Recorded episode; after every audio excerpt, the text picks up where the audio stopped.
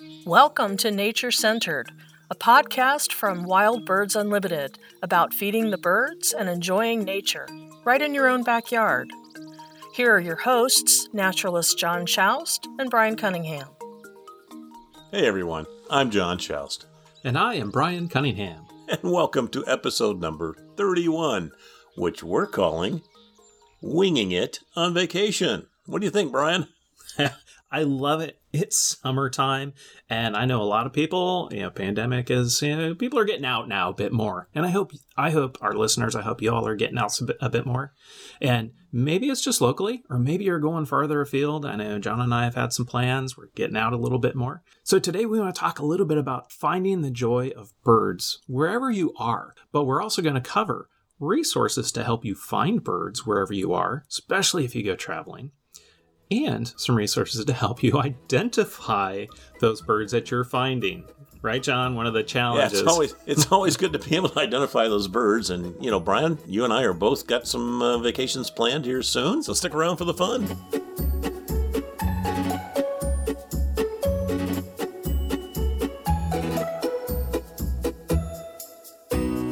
Why do we bird? Where do we go? And okay, you know, how do we identify the birds there, especially if you're going somewhere that you don't live Yeah. and you're not used to those birds? Because the cool part is birds are everywhere. Anywhere you travel, there are birds. You know, it's, it's funny you should bring that up, Brian, because it, it is kind of an interesting thing. You and I have traveled extensively. Uh, you and I have done a lot of trips uh, around the country together, leading bird tours. Oh, yeah. And I know you and I both always amazed that even even though I'm in a different part of the country, there are still some common birds to my backyard birds. There's still some Mm-hmm. some carryover, and yet sometimes it takes you a while to actually start. You know, you start hearing the calls, and you think, "Is that is that really a, a titmouse or whatever it might be?" You know, Right. And and so it, it is. It's just it just takes you out of your comfort zone a little bit and brings a whole new layer of, of experience uh, to your birding when you go other places and and try to find not only your your new birds, but actually keeping on top of your existing birds that you already have seen and, and get to see them in a new location and maybe even with some new behaviors or habitats. So that's kind of cool. Oh, for sure. One of the things I really love about bird watching, and especially when I'm traveling, because no matter where I go, and a lot of times I just love to get out into nature um, and take trips and go see different places. Um, but when those places are chosen, I'm very purposeful to think about and even to investigate what birds are there that I could expect and try to um, look them up, maybe get my ear tuned in a little bit to what I might be listening for, but also what should I be looking for when I'm out there? And I know other people have have a different focus Yeah. of how they go about it. Like I know you're a little different than Well, you know, I for me, I always talk about connections. You know, when I when I worked in parks and and did programmings for people that visit my park, it was always helping them make a a connection to the place. A sense of place is Mhm. what we used to call it. It makes a connection. For me personally, when I travel, uh, you know, and my wife and I love doing the same thing, so we're very very fortunate, and and so we we we go to some really cool places, but we always have that element of visiting some place or multiple places to seek out birds and nature. And so birding is the avenue, the conduit. And, and, you know, we can plan, like you're saying, you can plan in advance. You can find the really good spots. You know, if you're, I, I was telling a story about going to Las Vegas. I've never Mhm. been to Las Vegas. My one trip to Las Vegas, I literally was going to the Grand Canyon, flew into Las Vegas, you know, got a rental car. I drove up and down the, the, the strip just to, just to see what it was all about. And then immediately headed to a birding location outside on the east side of Las Vegas. It- It's an old waterworks plant. So there's water and ponds. Awesome birding. You talk about making a connection that most people would never make in regards to Las Vegas. You know, it's the the last thing you would think of that you're going to make this great nature connection to a place like Las Vegas. But that one birding hotspot, which is which is you know, if you go on eBird or you do any kind of little research, you're going to find, Mhm. you know, this this is this is what you know to me highlights and and and and and deepens my experience when I travel. And the other cool thing about it is years later I can go through my life list. I can I can Mm, look at oh, the yeah. locations or I can go through my life list and it's like it's like a, a, a photo album. Mhm. I, I literally remember when I saw that first time I ever saw that sp- particular bird and where it was at. And what's even cooler, who I was with, whether it was just my wife and I, or whether it was a group, whether it was you and I, Brian, doing scouting for Oh, our, yeah. our trips we lead together. And so it's just this this whole other layer, multiple layers that add just so much enrichment to to traveling. Mm-hmm. I know exactly what you mean. And it's so much fun to go back and if I'm flipping through that life list, eBird is so wonderful as a resource, as a database to enter birds as you see them, whether you're at home or when you're traveling, because then you can always go back and look and it'll show you the first time you ever recorded that bird species. And for me, that's really fun, like you're saying, because I too, I'll remember where I was, who I was with, and so many of those. Um, you and I, obviously, with the traveling we have done together to lead bird trips, but my wife is in so many of those memories, and Yeah. my kids are in some of those because my girls, if I ever wanted to chase a, a bird I've never seen before, and I hear that it's it's in our area around home, I would go chase it, and I would uh, take my girls with me because they would volunteer to go. Um, I never Yeah. really wanted to twist her arm that far, but they were the ones that usually helped me find it because we'd review. This is what it's going to sound like. This is what it's going to look like, and those young ears that are very impressionable and pick up on learning so much faster.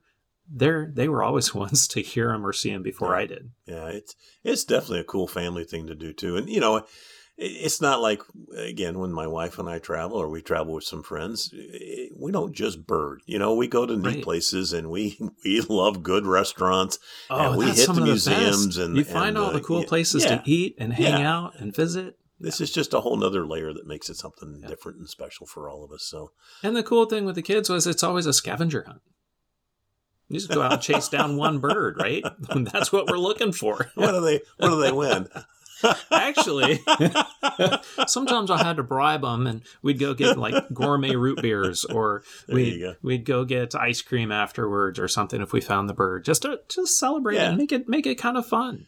Well, I know, Brian, you're you're one of your real motivations for all this too is, is your love of sharing all things nature with people. Oh, and, yeah. and and you know we both do that through our leading hikes and that type of thing. And I think one of the cool ones that you and I got a big kick out of was a couple of years ago. We we led one of our, uh, you know, I think we mentioned a couple of times we have a big gathering of all our owners. Uh, you know, there there are over 350 Wild Birds Unlimited store. In the summer, we get them all together in one location and have a, a week long meeting to to help them, you know, serve our customers better and, and teach them all the different things that they need to learn or can learn or new things to help them serve their customers and and and uh, the, the birds in our customers' backyards better.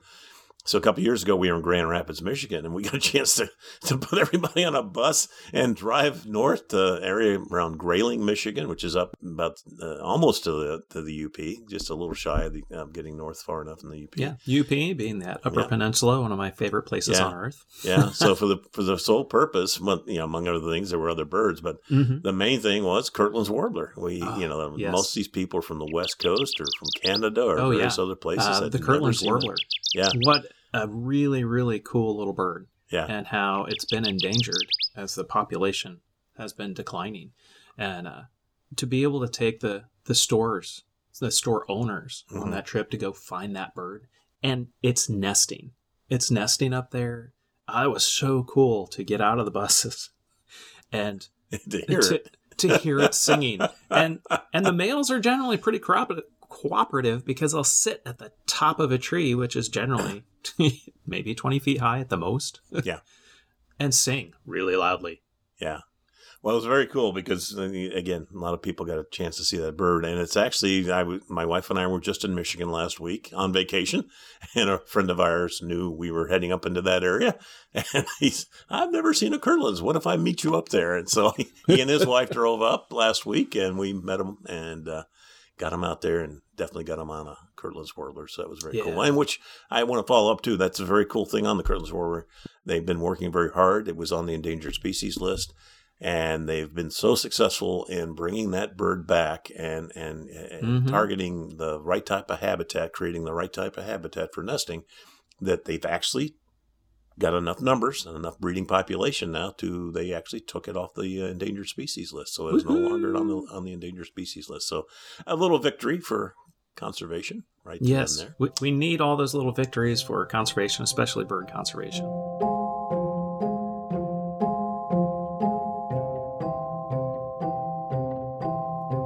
So Brian, of all the places you've been, I'm going to put you on the spot here, dude. Uh oh. Of all You're not going to ask my favorite bird, are you? no, well, yeah, yeah, that's uh, we won't go there.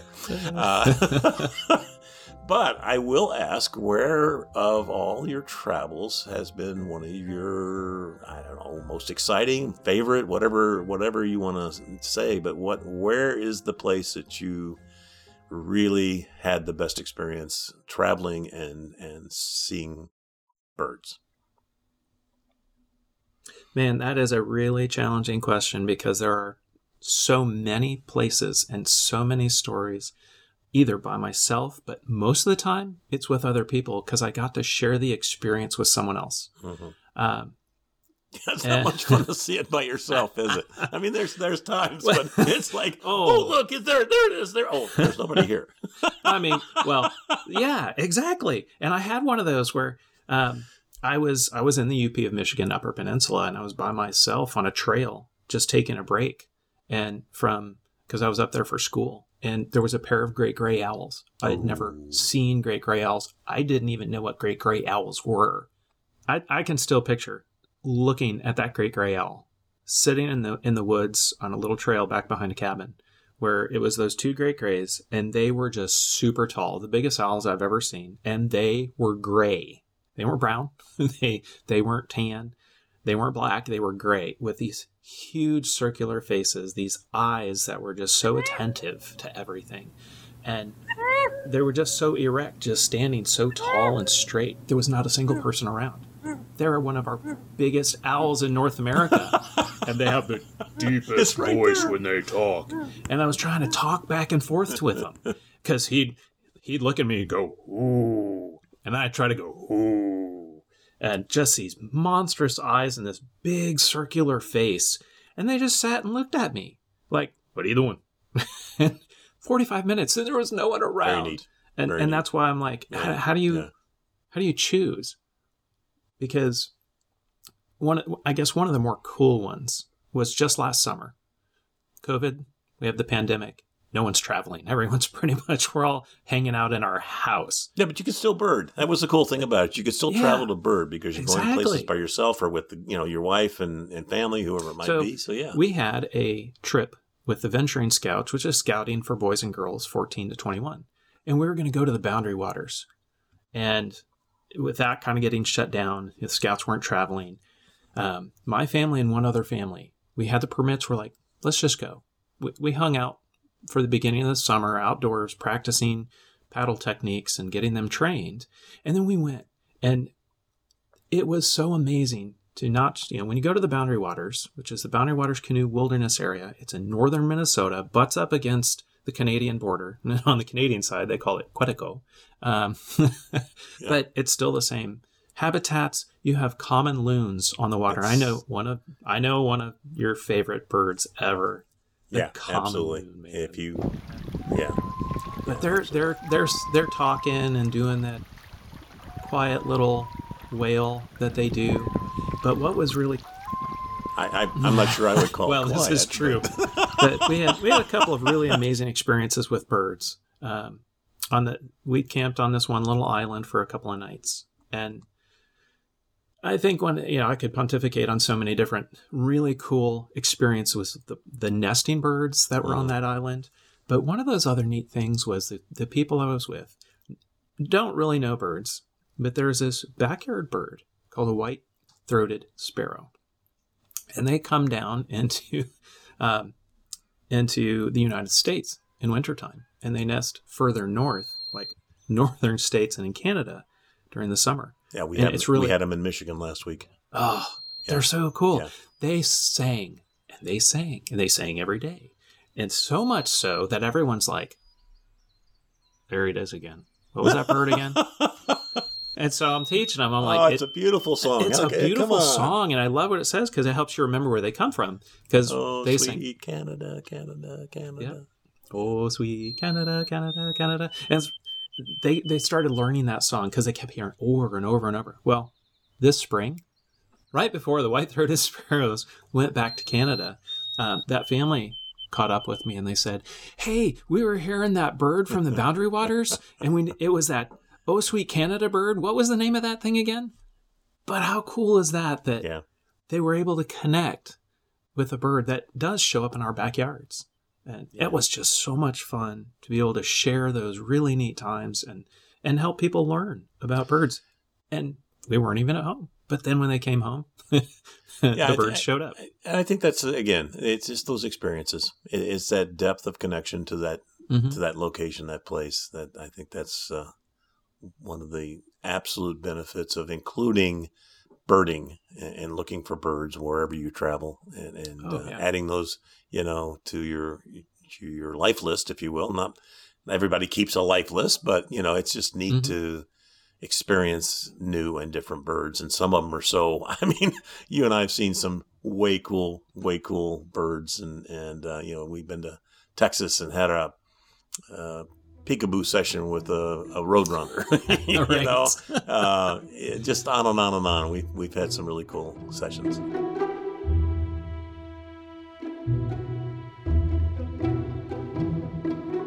So, John, great question that you're asking me about, you know, favorite trip or experience. So, I got to know. I'm going to pitch it back to you, buddy. I, you have gone so many amazing places, and specifically for birding a lot of times. So, you know, tell us what what's one of those really stand out, just you'll always remember. Oh gosh, Brian, Brian, Brian. I, I'm in the same location, same place you were a few minutes ago. Jiminy, it, it is so hard. Um, something that pops into mind was a totally, totally serendipitous experience. Totally. We had been down in the Rio Grande Valley. Uh, uh, my wife and I had made a trip, uh, and strictly to bird. We were we were there to go to Santa Ana National Wildlife Refuge, and the, just the dozens of great birding locations and unbelievable birds that are showing up in the Rio Grande Valley. And So that's Maybe- that whole Texas area. yeah, it's a whole unique set of birds that don't come very far into the U.S., don't get much farther north than the Rio Grande. We were on our way back and we were flying back on Easter. We were there for a spring trip and we were flying back on Easter. And we got into Houston and our plane was canceled. And the airline gave us a you know meal for that night and a hotel room, and it was like three thirty in the afternoon. And I pulled up my eBird app and immediately started looking at birding locations. I know of it's course sick. you it's a thought about birds. you know, so I pull up my e. We're stuck. What, what, are you going to do? Let's go birding.